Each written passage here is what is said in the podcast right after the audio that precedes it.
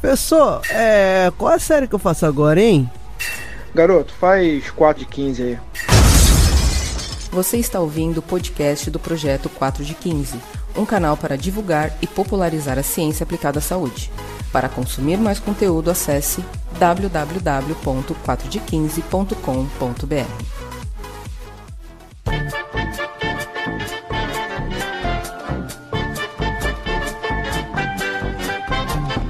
Um bom dia para você que acha que a tendência de 2020 ainda é o Bumum Granada.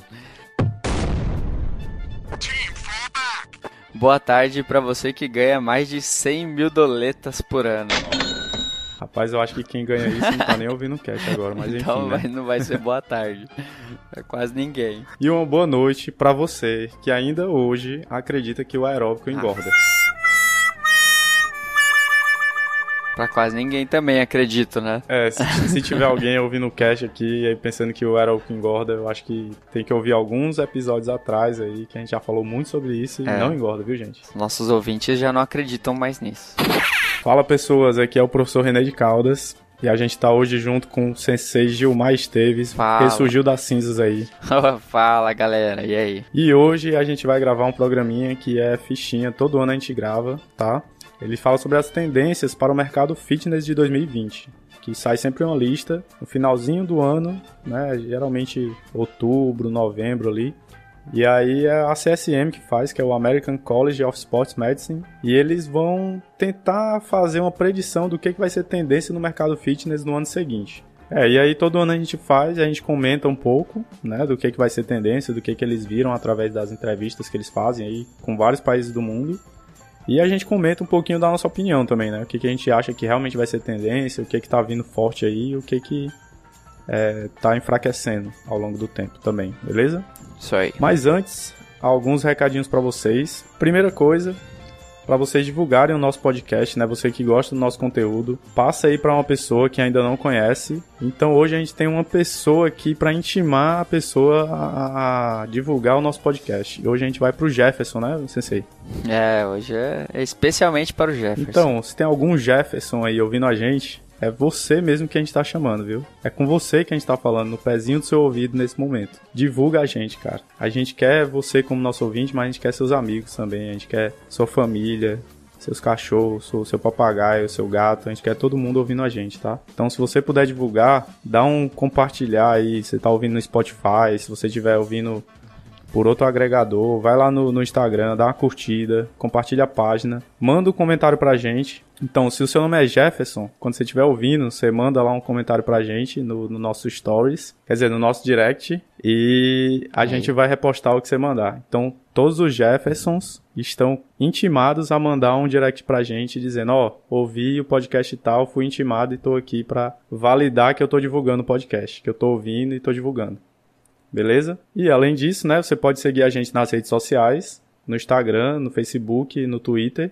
Você procura por 4 de 15, né, 4D por extenso e 15 numeral. E de alguma forma você vai achar a gente. Joga no Google, bota no Instagram, bota no Facebook, Twitter, que a gente vai estar por lá.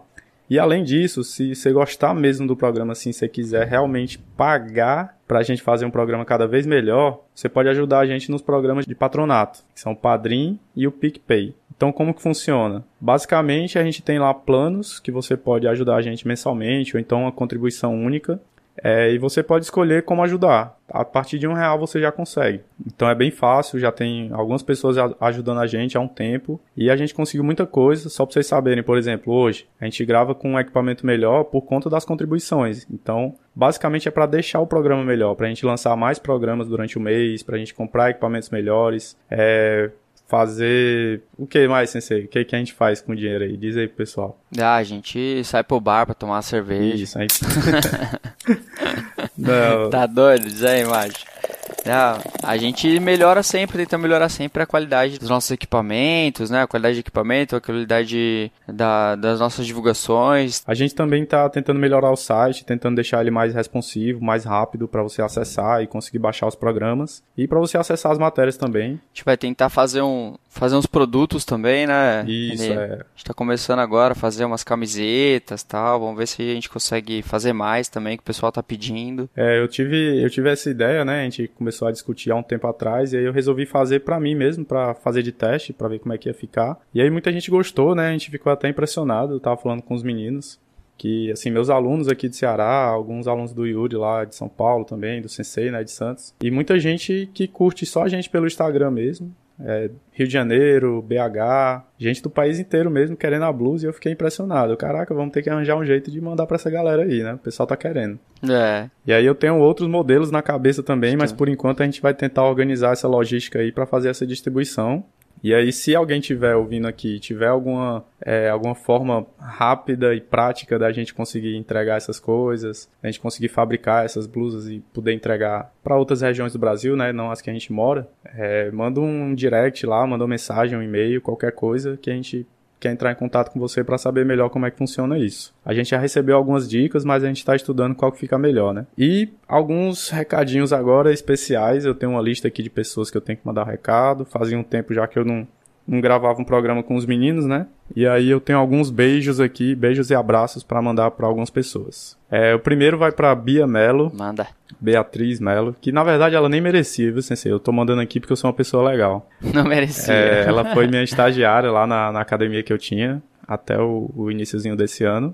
E ela disse assim, Inê, manda um beijo pra mim e tal, eu sempre escuto o programa, aí eu, beleza. Quando foi em maio desse ano, eu mandei um beijo pra ela, né, no programa. E aí depois, sei lá, em agosto ela veio me cobrar. Eu, como assim tu veio me cobrar? Tu não tá mais ouvindo os programas não? Porque eu mandei um pra ti em maio. Aí ela, foi e tal, ela ficou meio assim, né? Aí eu, quer dizer que você pede, mas não escuta mais, é isso, né? Aí ela, não, eu prometo, agora eu vou escutar. É porque tava muito atarefado, tinha muita coisa pra fazer na faculdade e aí não deu tempo. Aí eu, beleza. Então tá aqui registrado, mandando de novo e eu vou cobrar. Não vou nem falar nada, vou só perguntar se ela ouviu o beijo. Fica agora no mudo, deixa ela falar. Exatamente, senão não tem mais, hein? Um outro vai pro Didigo, né, que é o Rodrigo, um amigo meu, que fez faculdade comigo lá. Eu tava na academia, acho que era domingo à tarde, e aí a gente conversando e tal, ele, escutei lá o programa e tal, achei legal, tô acompanhando, tô ouvindo os anteriores, e ele começou a escutar outros podcasts também, né? Então, um abraço aí pro Didigo, né, tomara que ele esteja ouvindo esse cast também, esteja ouvindo outro, esteja interessado aí na mídia pra difundir cada vez mais. O terceiro abraço é pra Brena, pra Sammy Linda, a minha BFF, né, minha best friend forever, que ela me mostrou uma lista de podcast que ela foi lá pra... agora eu esqueci, eu acho que foi Minas Gerais. Ela foi participar de um evento de educação. Aí não sei se você lembra, Sensei, que eu mandei uma lista de podcasts. Na verdade, eu acho que eu só falei pra vocês que a gente tava numa lista de podcasts sobre educação. Sim, eu lembro disso. Pronto, foi ela que me mostrou, né? Ela recebeu de uma pessoa e, tipo assim, a gente tava junto com o Nerdcast, com o Mamilos, com o SciCast. E aí eu fiquei, caraca, a gente tá numa lista pesada, hein? A gente tem que representar. E foi ela que me mostrou e tem vários outros canais, tem vários outros casts também que comecei a seguir, né? Depois que eu vi na lista. Eu acho que eu até publiquei no Instagram pro pessoal seguir também. E um beijão pra ela aí. E agora eu acho que ela tá ouvindo também o cast. Ela não tem muito tempo também não, mas eu acho que agora ela consegue ouvir pelo menos os mais curtinhos, assim. O próximo vai pra Rafaela Boto, uma grande amiga minha lá da graduação também, que hoje em dia está como professora substituta aqui na UFC, né, na faculdade que a gente fez a graduação. Ela é professora de luta, Sensei, né, da nossa área aí, da área das lutas. Ela é professora de lutas, opa. Ela é judoca. Nossa. E ela disse que começou a ouvir e começou a gostar e tá acompanhando agora. Então, um beijão aí pra Rafa e os... Beijão, Rafa. O outro vai pra Ju Amaral. Essa é engraçada, Sensei. Olha essa história. Eu fui à médica, né? Essa semana. E aí a médica, ela é minha amiga já há um tempo. Aí ela falou, Renê, você veio aqui na última vez e aí teve uma outra paciente minha que ela te viu sair, né? Ela entrou no consultório e aí ela falou, eu conheço esse rapaz e tal, eu acompanho o podcast dele... e tudo mais, aí eu, sério? Caraca, o negócio tá ganhando proporções tá aí. Tá famoso.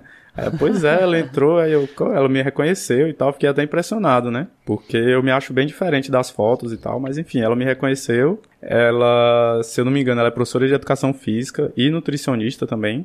E é funcionária pública, né? Então a menina é multicoisas aí, faz muita coisa da vida. E ela escuta o podcast, eu acho que desde o início. Pelo que a minha médica falou, é desde o início que ela escuta, né? Já acompanha há um tempo. Então um abração aí pra Ju. E qualquer dia, se a gente se encontrar novamente, pode falar que dessa vez a gente bate um papo ao vivo mesmo. É, dá um salve, né? Exatamente. Isso aí. É, um outro abraço vai pro Márcio Alan, meu aluno aqui da Fatene, da faculdade aqui em Caucaia, no Ceará, que ele tá ouvindo, sempre comenta os casts também, sempre manda uma pergunta interessante, né? Sempre falando sobre algum assunto. E para outro aluno que é o José Clésio, que também escuta, sempre comenta. Eu sei que eles escutam porque eles comentam coisas que a gente falou no cast, entendeu? Então... não dá pra vocês saber aquilo sem ouvir o cast. Então, um abração aí pra vocês dois também. E pra galera toda da Fatene, quem tem acompanhado mais de perto agora o trabalho do 4 de 15, né? Depois que eu comecei a usar as blusas, sensei, aí todo mundo agora pergunta o que é, pergunta como é que faz pra ouvir. E acho que é isso. Meus beijos e abraços foram esses por hoje. Tem algum aí, sensei? Eu tenho um pra mandar, só, Márcio. Manda lá. Tem um parceiro meu que, por coincidência, o nome dele é Jefferson. Porque foi o Japa que escolheu, né, o Jefferson pra gente falar em especial hoje. Sim. Mas por coincidência, esse amigo meu, Jefferson, ele faz aniversário hoje, da data que a gente tá gravando esse cast, né, dia 9/11. Ele fez faculdade comigo, né, fez faculdade de educação física. A gente se conheceu na faculdade, depois a gente virou super amigos aí. Até hoje a gente tem contato, então hoje é um feliz aniversário em especial aí pro Jefferson. O Japa na edição com certeza vai botar aquela musiquinha lá da Xuxa lá. Bem, e agora depois dos beijos e abraços, a gente vai dar alguns recadinhos de algumas coisas que já passaram e algumas coisas que estão por vir, dependendo da data que você está ouvindo o cast. Primeiro foi uma coisa que já passou, eu vou deixar o sensei falar melhor porque ele estava lá presencialmente, que foi o encontro de divulgadores da educação física que aconteceu lá em São Paulo. Que teve a gente, teve o professor Guilherme do Ciência em Forma, teve um pessoal de Porto Alegre, né, sensei? O Douglas e a Juliana, se eu não me engano. Não vou lembrar o nome de todo mundo, tá, gente? Me perdoem. Mas tinha também, você falou do Guilherme Artioli, tinha o Nelson Carvas, tinha o Francis aqui de São Paulo também, e tinha mais uma galera lá gigante. Aproveito para mandar um abraço para todo mundo, e foi bem legal.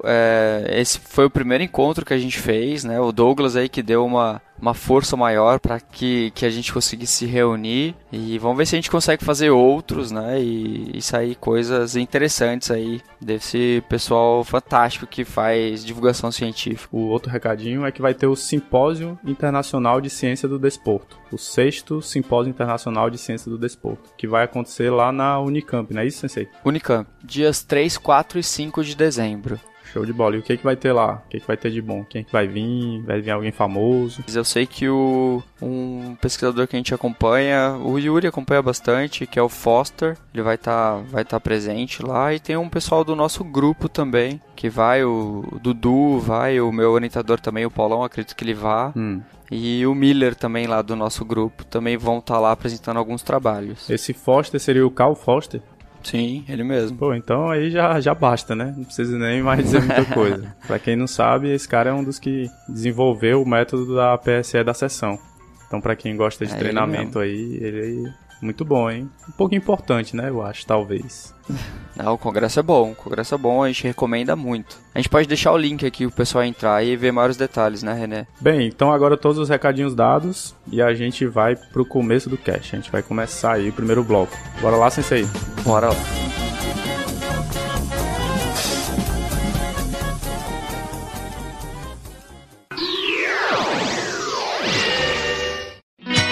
Olá, ouvinte! Tudo bem? Nós, da Associação Brasileira de Podcasters, ABPOD, temos um convite para você. A PodPesquisa 2019 já está publicada. E sua participação é essencial para sabermos mais sobre o perfil de quem escuta podcast no Brasil. O formulário online da PodPesquisa 2019 está disponível no site da ABPOD. Acesse abpod.com.br. Desta vez, vamos focar no perfil do ouvinte. Mas se você também é produtor, estamos preparando novidades para você. A PodPesquisa 2019 ficará disponível do dia 21 de outubro a 15 de dezembro de 2019. Não fique de fora, faça parte dessa campanha e compartilhe em suas redes de contato. A PodPesquisa 2019 é uma realização da Associação Brasileira de Podcasts, juntos pelo Podcast Nacional.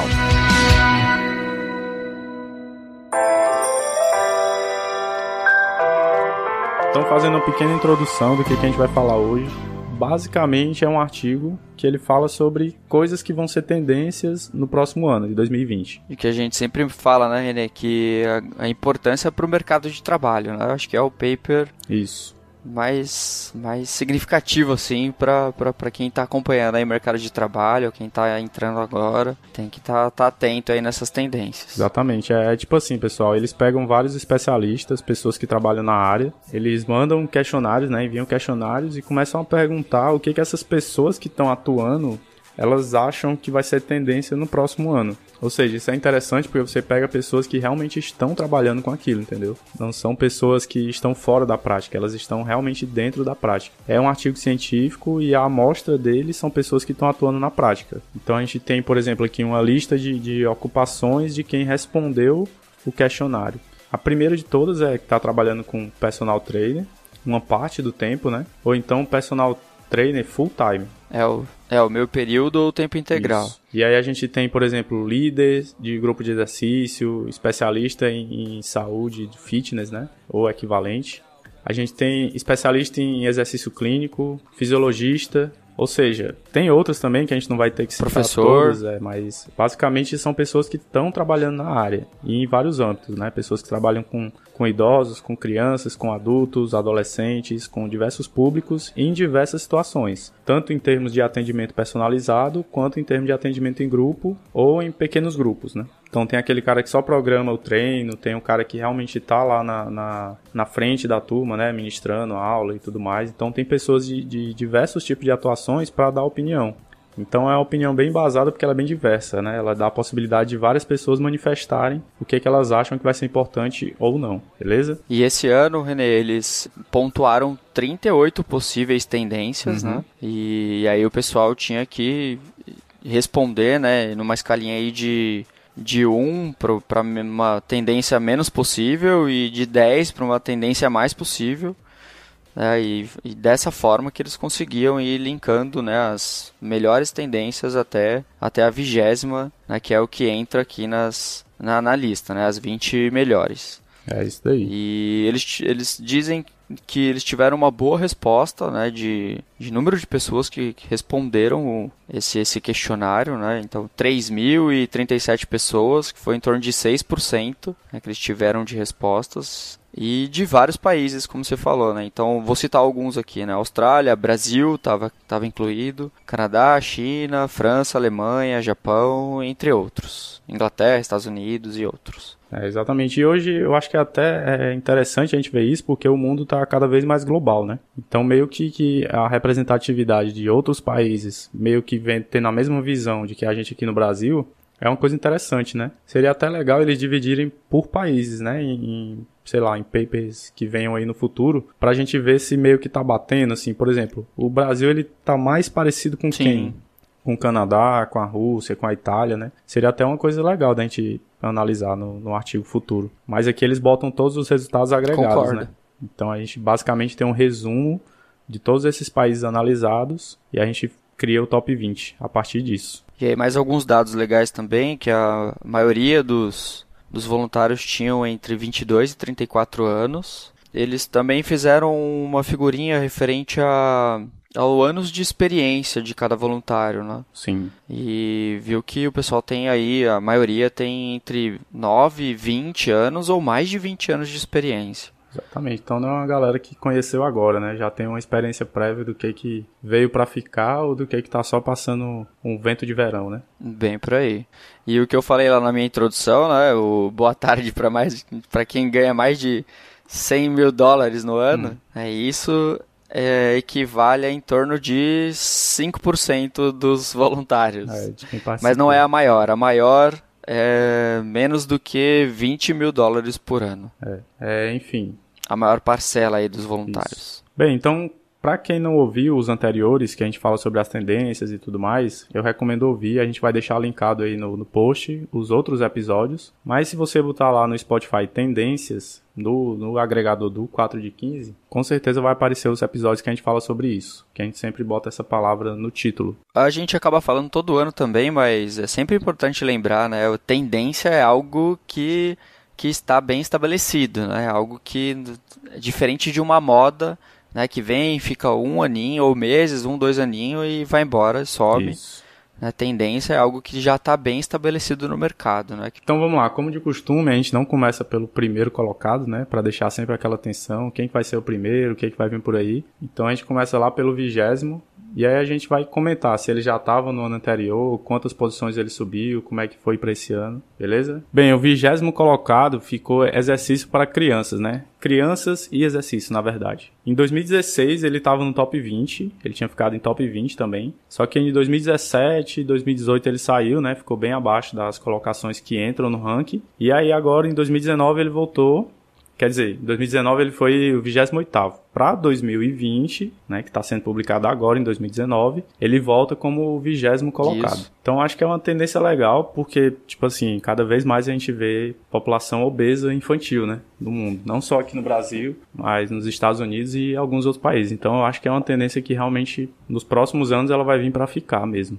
Ela vai se manter aí, eu acho que ela não vai mais cair tanto. Eles até citam aqui que é um exercício no geral para crianças, mas mais focado para perda de peso, isso, né? Então acho que veio para ficar. Bora pro próximo? Bora lá. Então em 19º está o Outcome Measures, Measurements, ó, deu uma engasgada aqui, hein? English. Essa é a avaliação física, isso, mais fácil. É basicamente isso. E o avaliação física, ele em 2018 ele ficou em 21º. Em 2019, em número 16, e agora está em 19º. Né? A gente tem até cast gravado já sobre avaliação física, né? E falando tanto sobre a sua importância para a gente principalmente acompanhar as evoluções dos nossos alunos, né? Traçar objetivos, traçar metas, também para prescrição de treinamento. Né? A gente sabe o tanto de importância que tem a avaliação física para nossa área. Então ela chega aqui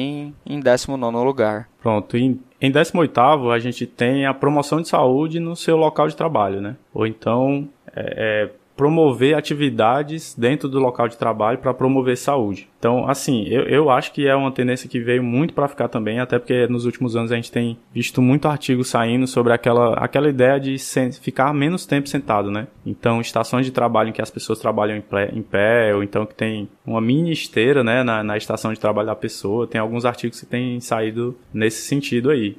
E não só isso também. Eles incorporam isso também. E não só isso também, mas aquele estilo de vida que as empresas pregavam anteriormente, né, que elas viram que mesmo pro método capitalista de só aumento do lucro, ele não funciona muito, porque você deixa muita gente doente, né? Então é muito melhor para a empresa manter o empregado saudável, para ele conseguir trabalhar por um tempo maior. Então mesmo na lógica capitalista, a saúde em voga aí também para manter a roda girando, né? Porque não faz muito sentido se você não tiver funcionário suficiente para trabalhar.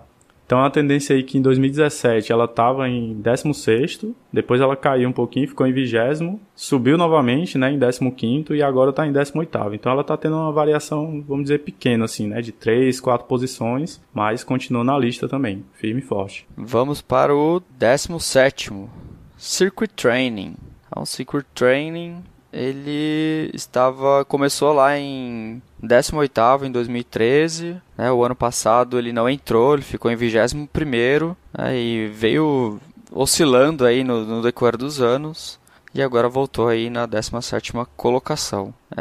O Circuit Training, então, é bastante antigo esse método de treinamento, né? Então, basicamente você pode fazer várias estações, né? E o seu aluno ir percorrendo essas estações fazendo o treinamento em circuito, bastante comum aqui no Brasil, né, René? Aqui eu acho que é bem famoso mesmo. O pessoal usa bastante, tanto na academia quanto em ambientes externos também, né? Uhum. Então é uma modalidade de treino bastante explorada. É que aqui no Brasil tem uma coisa, ele é bastante utilizado, mas às vezes é confundido com treinamento funcional, né? Mas enfim, a gente... sim. Se aparecer treinamento funcional aqui, a gente vai falando mais sobre isso. Mas é bem diferente uma coisa da outra. Isso aí. Bem, então vamos lá. Bem, em 16º lugar, a gente tem o Lifestyle Medicine, né? Que basicamente é mudança do estilo de vida baseado em evidências, baseado em referências científicas. Basicamente, o que é isso? Você ajuda os indivíduos, né, e as famílias em geral a adotar um estilo de vida mais saudável em relação à alimentação, sono, uso de substâncias como tabaco, refrigerantes, álcool, enfim. É como se fosse uma forma de orientação um pouco mais geral sobre como você deve ter um estilo de vida saudável, né, em relação à atividade física também. Então é como se fosse um aconselhamento. Ele entrou agora esse ano, ele não estava nos outros, e ele está em 16º, então já entrou um pouquinho forte, né? Já entrou na metade ali da segunda parte. E eu acho que é uma coisa legal também, assim. Hoje em dia as pessoas às vezes só precisam de recomendações, né? Porque a gente meio que julga que tudo em relação à saúde é meio óbvio, mas óbvio pra quem, né? Pra quem estuda sobre isso ou pra quem tá no dia a dia aí, né? Quem é um leigo, entre Sim. aspas. Eu acho que é uma coisa que vem por aí e pode ser forte também. Isso aí. Vamos lá pro 15º, então.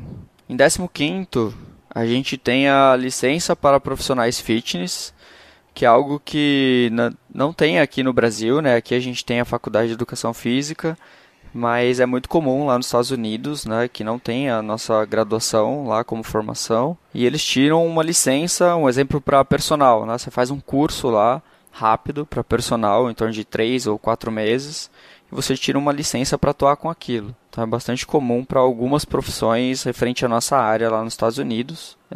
Eles citam o exemplo aqui dos Estados Unidos, mas que tem outros locais no mundo, mas eles não dão exemplos desses locais. E eu também não sei, você sabe de algum outro local, René, que tem também essa licença para profissionais fitness? Eu sei que na Europa é comum, Portugal, Itália, eu sei que tem, e na Espanha também. E aí, ó, ao lado então, dos Estados Unidos tem no Canadá também. Tem amigos que foram pra lá e fizeram, já eram formados aqui, né? Mas tiveram que fazer a licença lá, porque é bem mais fácil você fazer a licença do que tentar validar o seu currículo lá fora, né? Sim.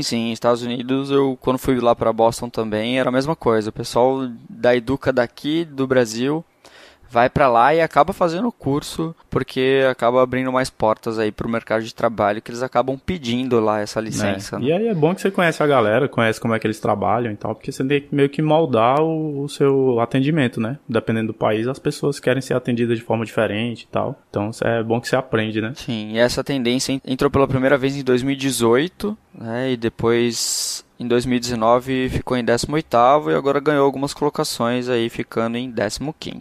Boa, vamos pro próximo? Bora lá. Bem, o 14º aqui é o queridinho do Japa, né? É a atividade queridinha do Japa. O Japa que já foi professor de yoga aí. Tem toda essa cara, né, de professor de yoga. Ele parece mesmo, assim. Se eu olhasse pra ele, eu, caraca, tu é muito professor de yoga. Mas até hoje ele dá os cursos de yoga ainda, Isso. né? Então a gente tem a yoga como uma atividade que assim, na minha opinião, é um trend bem forte ela, né? E pelos últimos anos ela vem mostrando. Ela tá desde 2008...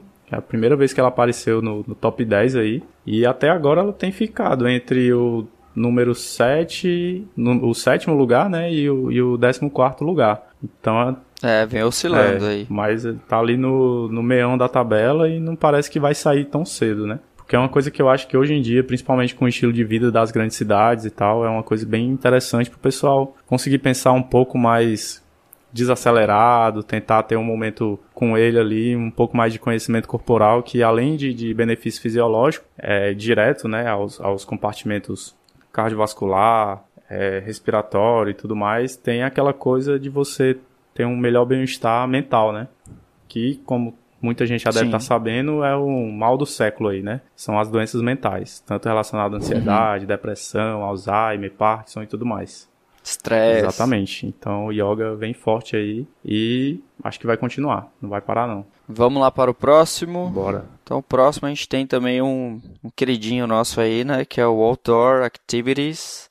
Então são aquelas atividades que você faz no ambiente externo, né? Então também vem oscilando aí, eu acho que começou lá em 2010, 2010 foi a primeira aparição, primeira vez que entrou, né, nas tendências. E agora subiu algumas posições referente a 2019, que estava em 17º, ficando aí nesse ano em 13º. Desde 2012 aqui, que ela começou em 14º e aí foi até 17º e voltou para 13º. Então ela tá meio que no meião ali, parecido com a yoga, né, também. Para quem gosta aí de atividade outdoor, pode ouvir o podcast do Renan Cirilo, né, nosso parceiro aqui, que é o Na Trilha Podcast. Fala basicamente só sobre isso. Então escalada, caminhada, corrida em trilha, bike, entre outros aí, né? Vários. Exatamente. E pro pessoal que tá ouvindo aí, que vai ser meu aluno no semestre que vem, eu vou ministrar essa disciplina de esporte de aventura na sexta-feira aí. Toda sexta-feira vai ter atividade de aventura lá na Fatene. É mesmo, macho? Olha aí, que legal. Já tô fazendo os contatos aqui pra ter muita prática, porque basicamente, se a gente tá falando de atividade outdoor, a gente tem que estar outdoor, né? Não adianta ficar falando dentro de uma sala fechada, não faz nem sentido lógico. Eu tive aí, essa disciplina na faculdade, foi bem legal, cara. A gente fez rapel, fez trekking, a gente fez algumas práticas assim bem legais mesmo. É, e é legal, pô, porque a faculdade que eu dou aula, bem ao lado, tem muita faixa litorânea, né? Que, sei lá, acho que mais de 40 quilômetros de praia, bem ao lado mesmo, assim, 5 minutinhos da faculdade tem praia e tem montanha, que tem via de escalada, que eu já escalei lá perto e tudo mais, tem trilha de bike, trilha de corrida, enfim, tem muita coisa bem perto da faculdade, entendeu? Então é uma vantagem bem grande, assim. Aí que da hora. E já tem muito aluno que faz atividade de aventura, né? Porque eles moram ali perto e o que eles têm acesso é surf, kitesurf, windsurf, stand-up, escalada, trekking e tudo mais. Então vai ser bem legal aí. Isso aí. Vamos pro próximo. Bem, na 12ª colocação, agora sim a gente tem o treinamento funcional. Então, só para vocês entenderem, como eles estão classificados de maneira diferente, eles são coisas diferentes, entendeu? Se vocês forem ver pela conceituação, lá embaixo a gente tinha falado do Circuit Training, mas agora a gente está falando do Funcional Fitness Training, então são coisas diferentes. E é uma tendência bem forte, ele está aí desde 2007, apareceu na 4ª posição, e aí ele veio oscilando, mas desde 2007 que ele não sai do top 20. Aí ele oscilou até 12º em 2017, depois voltou para 10º em 2018, 9º em 2019 e agora está em 12º novamente. Então são, sei lá, 12 anos, né? Desde 2007 são 12 anos que ele está no top 20. Então é uma tendência que está há muito tempo forte aí. Mas o pessoal que trabalha, que diz que trabalha com treinamento fitness funcional, dá uma conferida se é mesmo isso que você está trabalhando, se não é circuit training, né? Que não é demérito para ninguém também. O que importa é você conseguir fazer com seus alunos, lógico, façam atividade física, tenham prazer e continuem na prática, mas só para você conceituar melhor o seu trabalho, né? Mas é uma tendência forte aí, que eu acho que vai continuar também. Muito bom. Vamos para o 11º colocado, que é o Exercise for Weight Loss, né? Que é aí, então, treinamento para perda de peso, para emagrecimento. Essa tendência está também desde 2009, né? E que entrou em 18º e vem oscilando aí também no decorrer dos anos. Em 2019 estava em 12º e agora ganhou, né, uma posição. Exercício para perda de peso é bem comum, né? Eu acho que é um dos maiores objetivos quando você está lá na academia, principalmente, né? Eu acho que de cada 2 que chega para treinar, 2 pessoas que chegam, uma é para emagrecimento, ou de cada 3, uma pelo menos é para emagrecimento. É. Então, eu acho que também é uma tendência difícil de ser vencida, né, de ser quebrada. Acho que vai tá sempre aparecendo aí nesse top 20, pelo menos. É. E tem muito a ver com o país que a pessoa mora também, né, dependendo do tipo de alimentação e tudo mais, como que você vai trabalhar isso, né, essa questão cultural, porque emagrecimento tem muito a ver com isso também, né, cultura, né, mas... E a gente sabe que o emagrecimento vem crescendo quase o mundo inteiro, né, René? Exatamente. Então, eu acho que essa tendência tem pra ficar. Emagrecimento e idosos, cara, vem crescendo de forma... Emagrecimento crescendo não, né? Na verdade, o treino para emagrecimento, mas a obesidade que vem crescendo muito, né? Então, a obesidade e número de idosos, você pega aí a linha de tendência, né? Tá aumentando a cada ano. Aqui em 10º lugar... Não sei se eu entendi bem isso aí, mas é basicamente você ter cada vez mais profissionais certificados, você aumentar o número de profissionais certificados, né? Profissionais com mais certificações, com mais educação continuada. Você entendeu isso também? Isso, é a certificação a mais, né, que o profissional acaba fazendo. Então, é fazer algumas especializações. É, né? Aqui no Brasil, acho que a única forma é meio que essa, por enquanto, né? Especialização. Porque lá nos Estados Unidos, no Canadá e em alguns países da Europa, você tem associações, por exemplo, como a NCSA, né? Que é National Strength and Conditioning Association. Ela faz alguns cursos lá que tem curta duração, não tanto quanto uma especialização, né? Sei lá, de 400 horas. São cursos menores de 80, 90 horas que você faz e você recebe uma acreditação para trabalhar naquilo. Ou seja, a pessoa que vai te contratar, ela pode ver no site se você já fez aquele curso. Ela tem uma organização para... quem for te contratar ter mais segurança do que ela está contratando, entendeu? Que tipo de profissional você é, se você... Isso aí. Há quanto tempo você não faz um curso, né? Quanto tempo, sei lá, você se formou em 2009, e aí desde 2009 você não fez mais nenhum curso, você não está se atualizando e tudo mais de maneira formal, pelo menos, né? E aí eu acho que é uma coisa que... Isso, você tem alguma especialidade no mercado, né? Você atende algum tipo de patrologia, isso, né? Você dá treino para cardiopatas ou para... Uhum. DPOC, ou específico para emagrecimento, né? Então são profissionais certificados para algumas determinadas modalidades. É, eu acho que aqui no Brasil, hoje em dia, o que a gente tem é o boca a boca mesmo, né? Ah, fulano de tal é especialista em trabalhar com grávida. Tipo assim, provavelmente não foi só porque ele fez uma determinada acreditação para aquilo, uma certificação, né? Porque ele começou a trabalhar com aquele público e continuou e foi ficando especialista, né? Foi estudando e tal. E ganhou um mercado. Exatamente. Né? Mas lá nos Estados Unidos é mais comum a pessoa ter um certificado mesmo, mostrando que ela tem especialidade em trabalhar com aquele público, né? Acho que é uma coisa legal, seria uma coisa legal aqui no Brasil, porque hoje em dia é meio que informalizado, né? Isso. Não dá pra gente ter muita ciência do que a pessoa teve que passar, entre aspas, para se dizer especialista naquilo, né? Uhum, isso aí. Bom, em nono lugar, temos a tendência Health Wellness Coaching, né? Que é o coach aí de saúde, bem-estar, né? A gente vê também como uma forte tendência isso aqui no Brasil, né? A gente tem bastante gente aí no mercado atuando como coaching de bem-estar, né? Até algo polêmico, né? Que a gente discute bastante, quanto à formação e o conhecimento desses profissionais que falam sobre saúde e bem-estar, né? Então, não sei aí em proporção, mas eu sei que tem bastante gente que não está preparada para atuar ou falar sobre isso, mas acaba falando, porque hoje em dia na mídia fala-se o que quer. Né? Exatamente. Então, a gente tem que tomar bastante cuidado com o tipo de informação que a gente está consumindo nas mídias, tá? Então...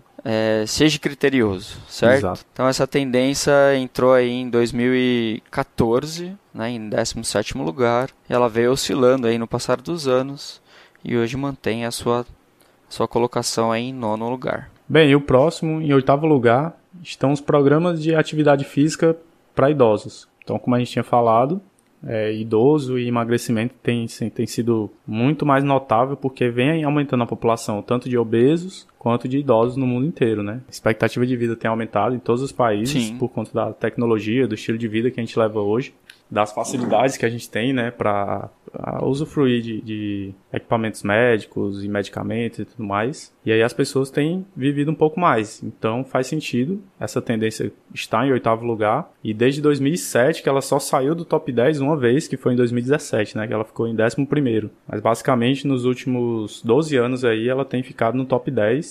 E eu acho que vai se manter e a tendência é aumentar ainda mais. Isso aí. Eu leciono uma disciplina na faculdade, né, que é exercício e envelhecimento, e eu sempre falo isso para os meus alunos, essa é uma tendência atual e que vai ficar por muito tempo, porque no futuro, treinamento para o idoso não tem como fugir, né, por conta da expectativa de vida, como o René comentou, então... vai ficar por muitos anos. E é legal, porque, por exemplo, esse semestre também eu ministrei a atividade, atividade física gerontológica, né? E eu lembro que quando eu fiz a graduação, era uma disciplina que meio que o pessoal passava em cima, né? Não achava tão legal, assim, era optativa no tempo. Olha aí. E hoje em dia, pelo menos na grade da faculdade que eu trabalho, ela é obrigatória, essa disciplina, né? Não é mais optativa. Porque é obrigação, basicamente, você saber lidar com o idoso, né? Não pode ser mais uma opção, porque tem muita gente aí precisando, né? Público muito grande. Sim, isso aí. Então, 7º colocado, a gente tem o Body Weight Training, né, que é o treinamento com peso corporal. A gente até já gravou um podcast sobre treinamento com peso corporal. Foi aquele que, René, você gravou com o Pinho Calistenia, não foi? Isso, Pinho, exatamente, com ele. Isso, Pinho Calistenia. Então, um podcast bem legal que fala bastante sobre essa modalidade de treinamento. Então, se você não ouviu, dá uma conferida lá no podcast, nesse podcast que a gente fala bastante sobre isso, e o Pinho Calistenia é um cara bem legal, bem divertido, o podcast ficou bem legal mesmo. E ele tem um podcast também, viu, pessoal? Só pra quem não conhece ainda, é só botar lá Pinho Calistenia em qualquer agregador de podcast. Tem no Spotify também. E ele grava um podcast só dele lá também. É, eu não acompanho o podcast dele. Ele entrevista muita gente, fala sobre a calistenia, sobre o treino dele, sobre a alimentação, né? Porque ele é vegano. E aí ele fala muito sobre essas coisas também lá. Legal o podcast dele. Ah, legal, legal. E essa tendência entrou pela primeira vez em 2013 e veio mantendo aí boas colocações, né, em quase todos os anos os próximos anos, né, que esteve. E agora também está aí numa boa colocação, né, dentro do top 10. Eu acho que tende a continuar porque, assim, geralmente você faz em locais abertos e o pessoal tem uma tendência a querer sair um pouco desses locais fechados, né? Eu tenho visto que muito mais gente tem corrido, assim, pelo menos nos grandes centros, para fazer atividade física em ambiente aberto, para não ficar muito preso o dia inteiro, né? É uma coisa que ajuda até no psicológico. E aí, né, como você não tem muito equipamento, você acaba usufruindo desse método. Exatamente. Que é bem legal, eu costumo usar bastante também. Próximo. Bem, e o próximo, em sexto lugar, é Exercise is Medicine, que, tentando traduzir aqui para o português, é como se exercício fosse o remédio, né? Exercício é o remédio. Então, isso foi criado pelo próprio American College, então é fazendo uma autocitação deles aí, né? Que é uma marca registrada, inclusive. Eles usam em todos os congressos que eles fazem aí no mundo afora, né?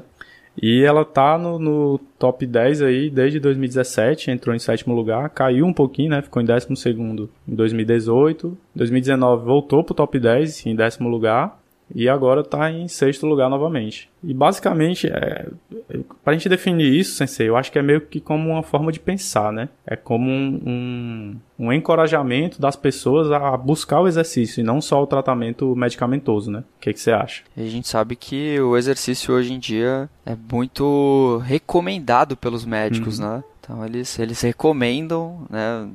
Alguns até prescrevem, que eu acho que não é o... Isso, aí é complicado. Não é o ideal, né? Mas o recomendar, eu acho que deveria todos fazerem, né? Recomendar como um auxiliar ao tratamento medicamentoso, eu acho que sempre deveria. É. E assim, eu não sei se é um viés de confirmação, mas de uns tempos pra cá, né, eu tenho convivido com algumas pessoas que são da área médica, ou médicos, ou então enfermeiros, psicólogos e tudo mais, e eu vejo que eles estão dando bem mais importância mesmo ao exercício, entendeu? Eles estão realmente acreditando um pouco mais, porque eu acho que antes eles recomendavam meio que só como pro forma, eles só, tipo, sei lá, a pessoa tava saindo do consultório, e tem uma coisa também, faz atividade física que talvez você melhore, né? Só que hoje em dia não, eles gastam um bom tempo da consulta tentando convencer a pessoa de que ela tem que mudar esse estilo de vida sedentário, né? Então acho que hoje é bem mais focado mesmo, não é uma coisa mais negligenciada. Isso é bom para nossa profissão, muito bom. Exatamente. Na verdade. Bora para agora os top 5. Então em quinto lugar a gente tem o famoso personal training. Aqui é a profissão mais seguida, né, aqui dos voluntários. Isso. Dessa pesquisa, né? Então, personal training tanto part-time quanto full-time, né? A maioria exerce essa profissão. A gente nem precisa falar muito, né, sobre ela, acho que a grande maioria aí sabe o que é. Mas ela vem sempre batendo aí os top 10 na tendência, né? Veio desde 2006, né, que foi a primeira vez que foi publicado. E acho que nunca saiu, né, René, do top 10 o personal trainer. Eu acho que não, até mesmo por conta de quem responde, né? E aí eu acho que esse resultado é meio enviesado até, né? Então, porque é a profissão mais exercida, né, dos voluntários. Entre aspas, enviesado, porque se tem mais gente que responde e que é personal trainer, é porque a proporção de profissionais também é maior nesse aspecto da profissão, né, que é o treinamento personalizado. Mas eu acho que não cai não, viu? Acho que nunca vai sair, porque é uma coisa que muita gente procura ainda, né? É uma atenção maior, aquela coisa mais individualizada, e principalmente hoje em dia, né? E a gente vê que na maioria dos anos, que eu me lembro, todos os anos é a profissão que mais é exercida, é a de personal trainer, dos voluntários da pesquisa. Exatamente. Então vamos lá pro próximo. Próximo. Bem, então em quarto lugar a gente tem um debutante aí, uma coisa que não tinha no ano passado, que é o treinamento com peso livre. Por que não tinha no ano passado, né? Porque até uns 2 anos atrás existia o termo treinamento de força aqui nessa lista. Só que eles viram, os autores e as pessoas que faziam, né, os questionários, eles viram que o treinamento de força era tipo uma coisa muito grande para você tentar botar tudo num lugar só. E aí meio que eles dividiram. E que várias outras modalidades se encaixavam em treinamento de força, né? Treinamento de força, exatamente. Então era meio complicado você fazer essa conceituação tão específica num termo tão amplo, né? Então eles resolveram mudar e aí agora eles fizeram algumas divisões. E aí uma das divisões é o treinamento com peso livre, que aí inclui anilha, kettlebell, halter, medicine ball, enfim, várias coisas que você pode utilizar que não são máquinas, né? Que você manipula ele da forma que você quiser, entre aspas. Isso aí. E aí estreou bem, né? Que tá muito presente no treinamento de força. Isso, né? E é uma coisa que eu acho que o pessoal tem valorizado bastante, porque estão priorizando um pouco mais a aprendizagem do movimento e a consciência corporal do aluno, né? E não só colocar ele nas máquinas e até mesmo pela difusão do CrossFit, que basicamente é feito com peso livre, né? E aí o pessoal tá ficando um pouco mais interessado em conseguir controlar movimentos, fazer movimentos mais complexos, como o do LPO. E aí, para fazer o movimento do LPO, você tem que ter muito controle corporal, muita consciência, muita qualidade de movimento, né?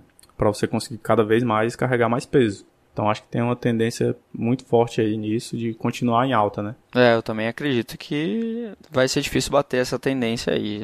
Acho que vai sempre estar ficando aí dentro desse top 20, se não top 10. Agora tem um probleminha aí, Sensei, que eu acho. Porque, na verdade, não é nem tanto só dos pesos livres, né? Porque quando você tem uma coisa, entre aspas, livre, a galera começa a querer criar, né? E aí, às vezes, cria coisa que não faz sentido nenhum, que não tem nada de princípio cinesiológico e biomecânico atuando naquele tipo de movimento. Mas, assim, a gente tem tanto vídeo aí na internet do pessoal usando máquina de forma errada também, né? Que não dá pra culpar só o peso livre, né? É que geralmente a máquina te guia, né? Então, a chance de você errar é menor. Uhum. O peso livre já não, né? Tem até alguns autores que recomendam que o peso livre seria ideal para nível intermediário avançado. Uhum. Mas lógico, a gente pode usar com o iniciante também, desde que ele saiba representar o gesto motor que ele vai fazer no exercício. Exatamente. Né? Senão também não tem porquê você tá passando o exercício errado só por conta de benefício de peso livre, né? Primeiro, acerta a questão da biomecânica do movimento. Uhum. Depois você tá fazendo o movimento certinho, aí sim você prioriza ele. Uma coisa que eu falo muito com meus alunos é que se eles realmente quiserem mudar o exercício, eles têm que fazer um exercício mental de primeiro. Ele sabe justificar exatamente por que ele está mudando aquilo? E será que não existe algum outro exercício que é bem mais fácil, que vai cumprir o mesmo papel daquele que ele está inventando? Então, se ele responder essas duas perguntas, aí ele vai ver se vale a pena ou não aquela variação que ele está criando ali, né? E uma dica que eu dou é que, assim, em termos de criar exercício, eu acho que há muito tempo a gente não precisa mais tanto disso. A gente tem que muito mais controlar o treino de forma... gastar um tempo maior controlando o treino do que tentando criar um exercício novo ou outra coisa do tipo, né? Porque a gente já tem tanto exercício criado aí, tanta coisa bem escrita, bem analisada, que eu acho que dá pra continuar só com eles aí por um bom tempo. Bora pro próximo agora? Lá. Os três primeiros da lista. Agora é só a galera top, só o top de linha. Então vamos pro terceiro colocado, que é o Group Training. Né? Então, treinamento grupo bastante conceituado aqui no Brasil também. Aqui onde o René mora também, e aqui onde eu moro aqui na Baixada Santista, o pessoal usa bastante esse modelo de treinamento. Lembrando que eles definem aqui como treinamento em grupo, né, que você tenha mais de 5 alunos lá, né, que você esteja prescrevendo, passando treino ali para um grupo de mais de 5 pessoas. Pode ser várias modalidades, né, um grupo de treino de corrida, um grupo de treino de dança, de fitness, né, um grupo de treino... que você está fazendo lá treino de calistenia, mas tem que ser mais de 5 pessoas. É bastante comum aqui onde eu moro. Eu acho que no Brasil, no geral, é bem comum isso, né? A gente fazer treinamentos em grupos. Né? Muito por contraste da nossa cultura, né? De convivência em grupo, a gente se adapta bastante a isso. Então, aqui se usa bastante. Né? Em 2017, essa tendência entrou, né, pro top 20, já em sexto lugar, né, e vem sempre mantendo aí dentro do top 10, né, já foi segundo colocado em 2018, né, e agora aí ocupa a terceira posição. E é sempre bom lembrar que os nossos representantes aqui do 4 de 15 começaram, né, treinamento em grupo. O Yuri era professor de Zumba e navio, e aí o Sensei estava com ele lá também, né, sempre aportava ali em Santos, e aí eles iam lá, davam aula em grupo, então acho que vale até a pena o Sensei falar da experiência dele, o que ele acha, né? Como é que foi pra ele dar essas aulas em grupo aí. Ah, eu fui o instrutor-chefe do Yuri, foi, né? Pra ele fazer seu primeiro treinamento de zumba no navio. É, inclusive a gente tem até uns vídeos, só que a gente não vai divulgar enquanto a gente não bater algumas metas de número de downloads aí do podcast. Então vamos lá, estimula a galera a compartilhar que a gente divulga os vídeos. Tem os vídeos do Yuri dando aula de zumba. Vamos lá, pessoal, dá o gás aí, se vocês quiserem ver, né? Deixa eu ver aqui o próximo. Bora pro próximo? Famoso também, hein? Em segundo lugar, não é novidade pra ninguém, eu acho. É o High Intensity Interval Training, mais conhecido como HIIT ou treinamento intervalado de alta intensidade. E eu vou dizer que não é novidade porque a gente vê todo dia, basicamente, no Instagram. Quem segue aí profissionais de educação física sempre vai ter uma publicação sobre o HIIT. Então é uma coisa que muita gente tem falado, muita gente tem pesquisado e muita gente tem utilizado com os alunos. Os próprios alunos já conhecem. É uma coisa que eu tenho notado, sabe, sensei? Eu vejo publicações de amigos meus que não são da área, né? Que eles só treinam e tudo mais. Uhum. E eles já sabem o que é HIIT. Eles voltam lá, o HIIT tá me matando, não sei o que, não sei o que mais. Sempre tem alguma publicaçãozinha. E aí tem um problema também, né? Ah, e tem vários. Quando uma coisa fica muito em voga, fica muito lá no topo, geralmente o pessoal começa a fazer umas coisas que, pelo amor de Deus, né? Começa a querer inventar em cima do que já tá inventado. Mas diz aí, o que é que tu acha de problema aí? Ah, então, porque como você falou dessa popularização do HIIT, né? Até para pessoas leigas, tem a galera que treina o HIIT sem o descanso necessário, né? Ou sem empregar as cargas necessárias, né? As cargas ideais para o treino de HIIT.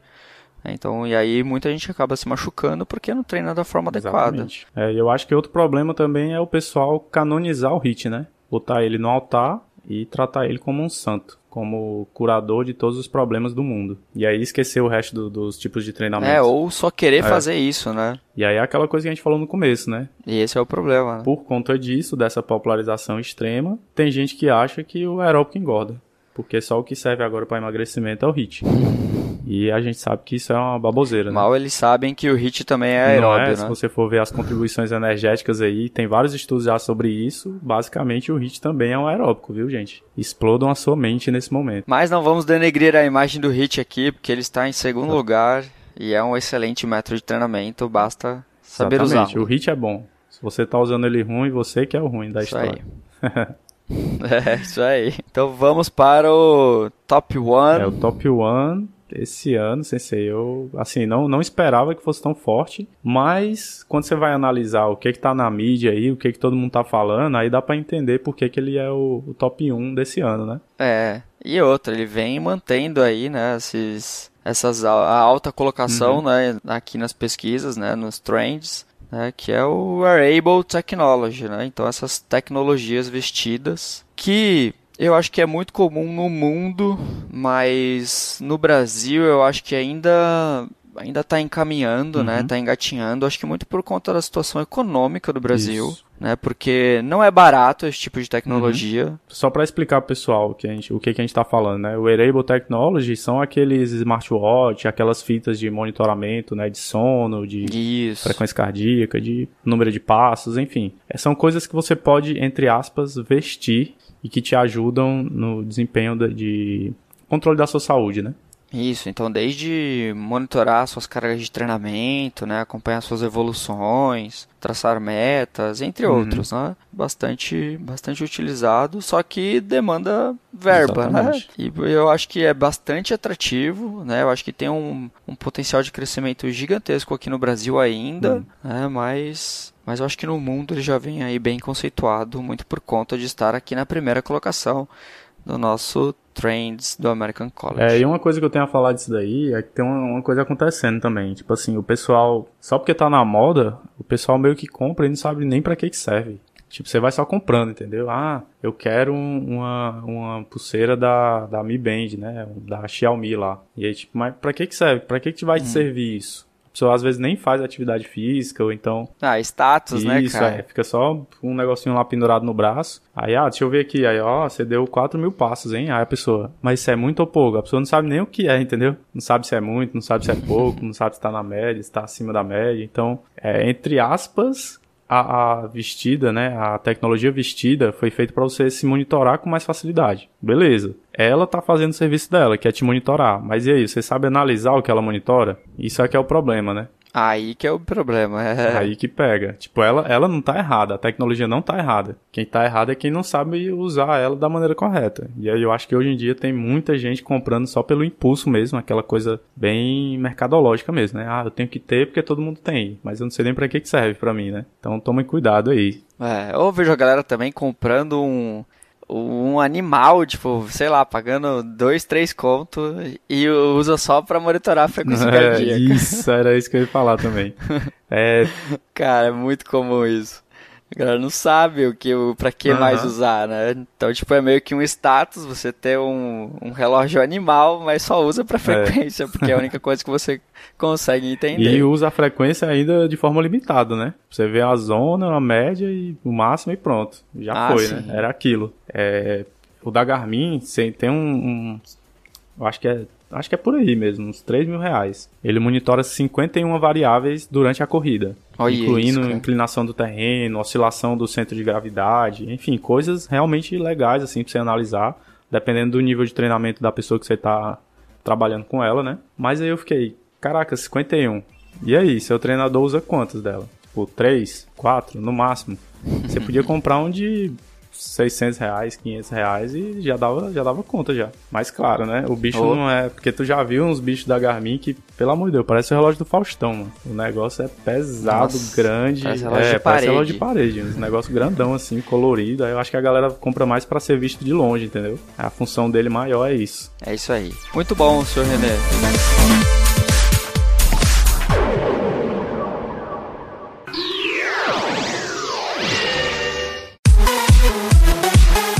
Bem, então é isso. No programa de hoje a gente falou sobre as 20 tendências do mercado fitness de 2020, segundo a ACSM e alguns especialistas de várias partes do mundo. E se você quiser entrar em contato com a gente, o nosso e-mail é contato@4de15.com.br. A gente está também no Instagram, no Facebook e no Twitter. Você bota lá 4 de 15 que vai achar a gente. Tem o nosso site também, www.4de15.com.br. Então qualquer dúvida você manda, qualquer comentário, qualquer sugestão de pauta que você quiser mandar também, a gente recebe para os próximos programas aí. Qualquer abraço, cartinha. Isso, um abraço, uma cartinha, um telegrama, se você quiser mandar também a gente aceita. E qualquer coisa, a gente está por aqui. Um abraço para todo mundo e até mais. Falou, pessoal, até a próxima. Abraço. Valeu.